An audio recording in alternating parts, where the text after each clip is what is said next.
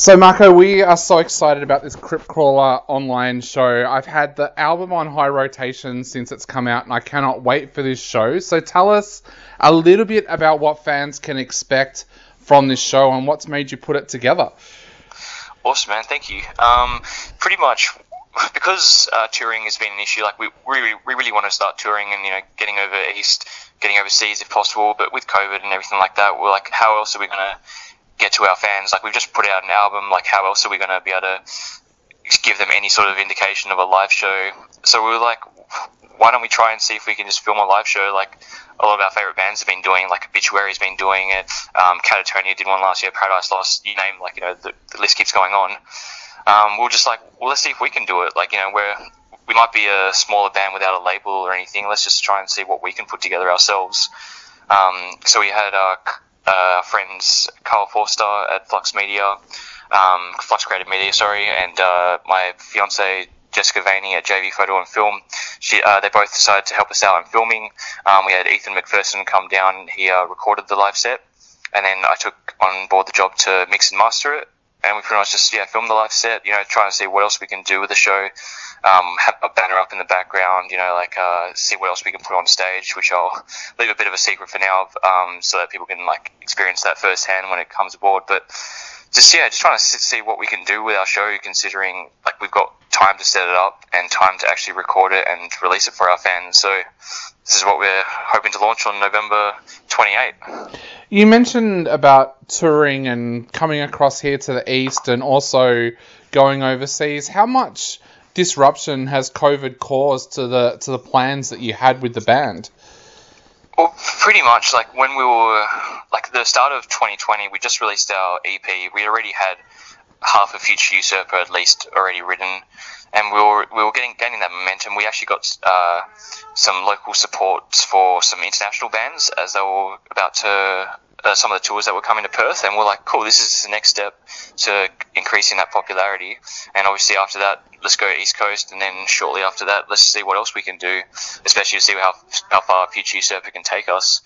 Because um, we already knew that like we had some really strong songs on that album to to launch and yeah, pretty much just like stopped dead in our tracks. But what what um I guess has been a slight good thing about it is that we've been able to just like pause for a moment and think about wait, let's just not just like you know stop completely. Let's see what else we can do.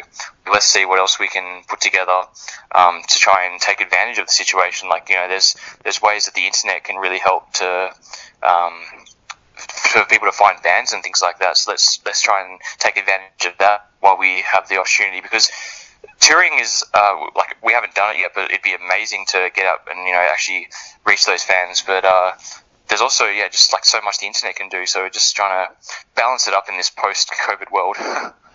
yeah, it's so strange, and like even for me, like I'm a music journalist, and I realized the other day it's almost been it's almost been two years now since I went to my last show, and it's just it's so so weird, and everything's opening back up now. But I also wanted to ask with this show. Um, with all the planning and everything for it, how difficult was it to pick a set list? Because you guys have got so many amazing tracks now.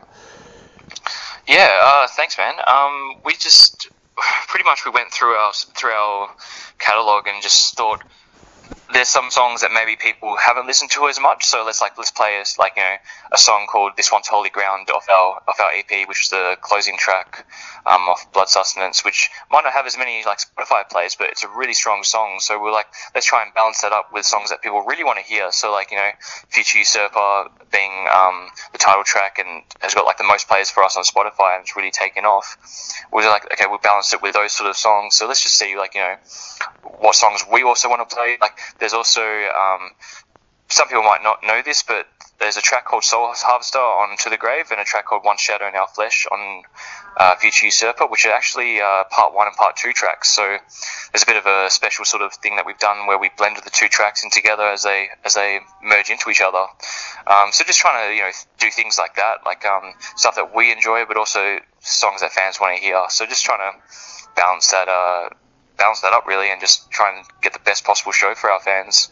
Definitely. And one of the things I find really interesting, and I found talking to a lot of the artists that have done live streams during the COVID times, is how do you overcome that problem that there's no crowd there because so many bands feed off the energy of their fans and feed off the energy of the crowd. How did you kind of pump yourself up to go out there and, and put on a show that was like a live show without an audience in front of you?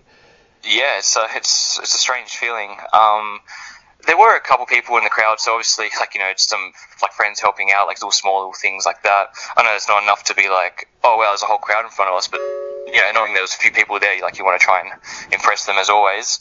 Um, one thing I find funny is if, if there's ever if there's ever a show where, um, especially as the front man, um, wanting to like if there's not as many people in the crowd, I, kind of go even harder because I, I want to try and you know really amp up those people that are there. Yeah. Um, like when there's a lot of people, when there's a lot, of, a lot of people in the crowd, like you kind of like feel like there's a little, you can take a step back, and the crowd actually just feeds feeds that energy to you. But when there's less people, I'm just like, oh well, I need to make these people start headbanging. I need to make these people start getting into the music. So let's go even harder.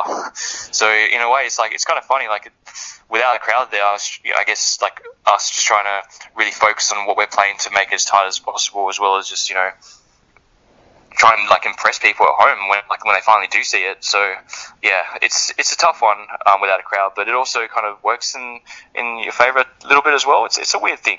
Yeah. Do you think that live streams are also going to change the music scene forever? I was thinking about this the other day, and I thought there are bands out there, say like Kiss, that are wrapping up a world tour because they say they're getting too old to do world tours, but they could still do live streams, but also for young bands like yourself, this is a great opportunity to be able to to play to an international audience, to, to reach out to people in Germany and Scandinavia before a band is big enough to be able to take that step to tour physically. Do you think live streams are going to change the, the music scene forever now?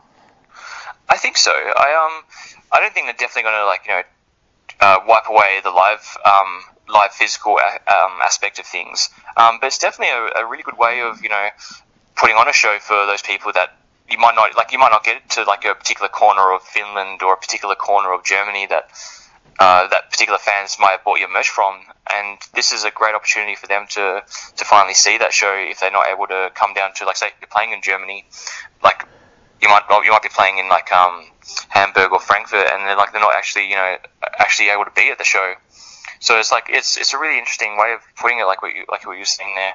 Um, but it also like you know you look at a band like Trivium for example when they did that live stream last year I think they ended up making more money than than you would make for like you know going around on tour at a like around the country, like America for example because they had so many people tuning in from worldwide so that's a very interesting point as well definitely I I was thinking the other day and I probably shouldn't mention this out loud but how awesome would it be if somebody out there actually started a streaming platform um, where bands could actually go and play live through the streaming platform and yeah, just like a Netflix kind of thing, but have a back catalog of shows from all around the world. Yeah, that'd be that'd be amazing. Like especially like you know, there's a, massive amount of people that are into into this style of music, so like you'd easily be able to get maybe not as big as Netflix, but like you know, definitely a um some sort of platform that people would definitely pay money to to to have access to all these shows. Yeah, definitely, man. So, talking of platforms, how can people get access to the show that you guys are doing? We have decided to go through Bandcamp for this show. Bandcamp announced a live stream platform. Um, so pretty much it's just exactly like all in one place where you find our merch, where you find our, our songs other than on streaming platforms. Just uh, just head to Bandcamp and uh, we've got the show available um, the live stream by itself is uh, six dollars sixty six Australian dollars, um, and then we've got a whole bunch of bundles as well. Uh, we've got some cool merch that we've um, done up for the show as well. Some hoodies, some uh, t-shirts, some black and white shirts, uh, some patches, and we even um, limited cassettes as well, which are hand numbered to a uh, 100. Um, so like the live stream comes free with all those with all those packs as well. Awesome. And apart from actually playing music, you guys are doing a Q&A at the end as well. Is that correct? That's correct. Yes. So we've uh, we've opened up um, a Google Forms uh, page for some for fans to add in questions as they please. So um, any questions that fans have, you know, you want to know what what our favorite movies are, what inspired, some of our songs, just let us know, and uh, we'll be happily happy to answer those questions for you guys. Awesome. And we'll put a link up there as well so that our listeners and our readers will be able to find the best way to be able to get a link to those uh, packages as well. I guess, mate, to finish up, what would you like to say to people out there before they sit down to watch this amazing event that you guys have put together? Uh, firstly, thank you so much for considering the idea of checking out Crypt Crawler. Like, anyone that wants to check out Crypt Crawler, uh, hear our music, see our live stream, it honestly means the world to us. So, firstly, thank you so much. And uh, when you do go to our um, page and want to check out the live stream, um, I hope you enjoy it, man. And uh, thank you so much. Like again, like you know, any any sort of support is incredibly appreciated, and uh, really means the world to us. So, thank you.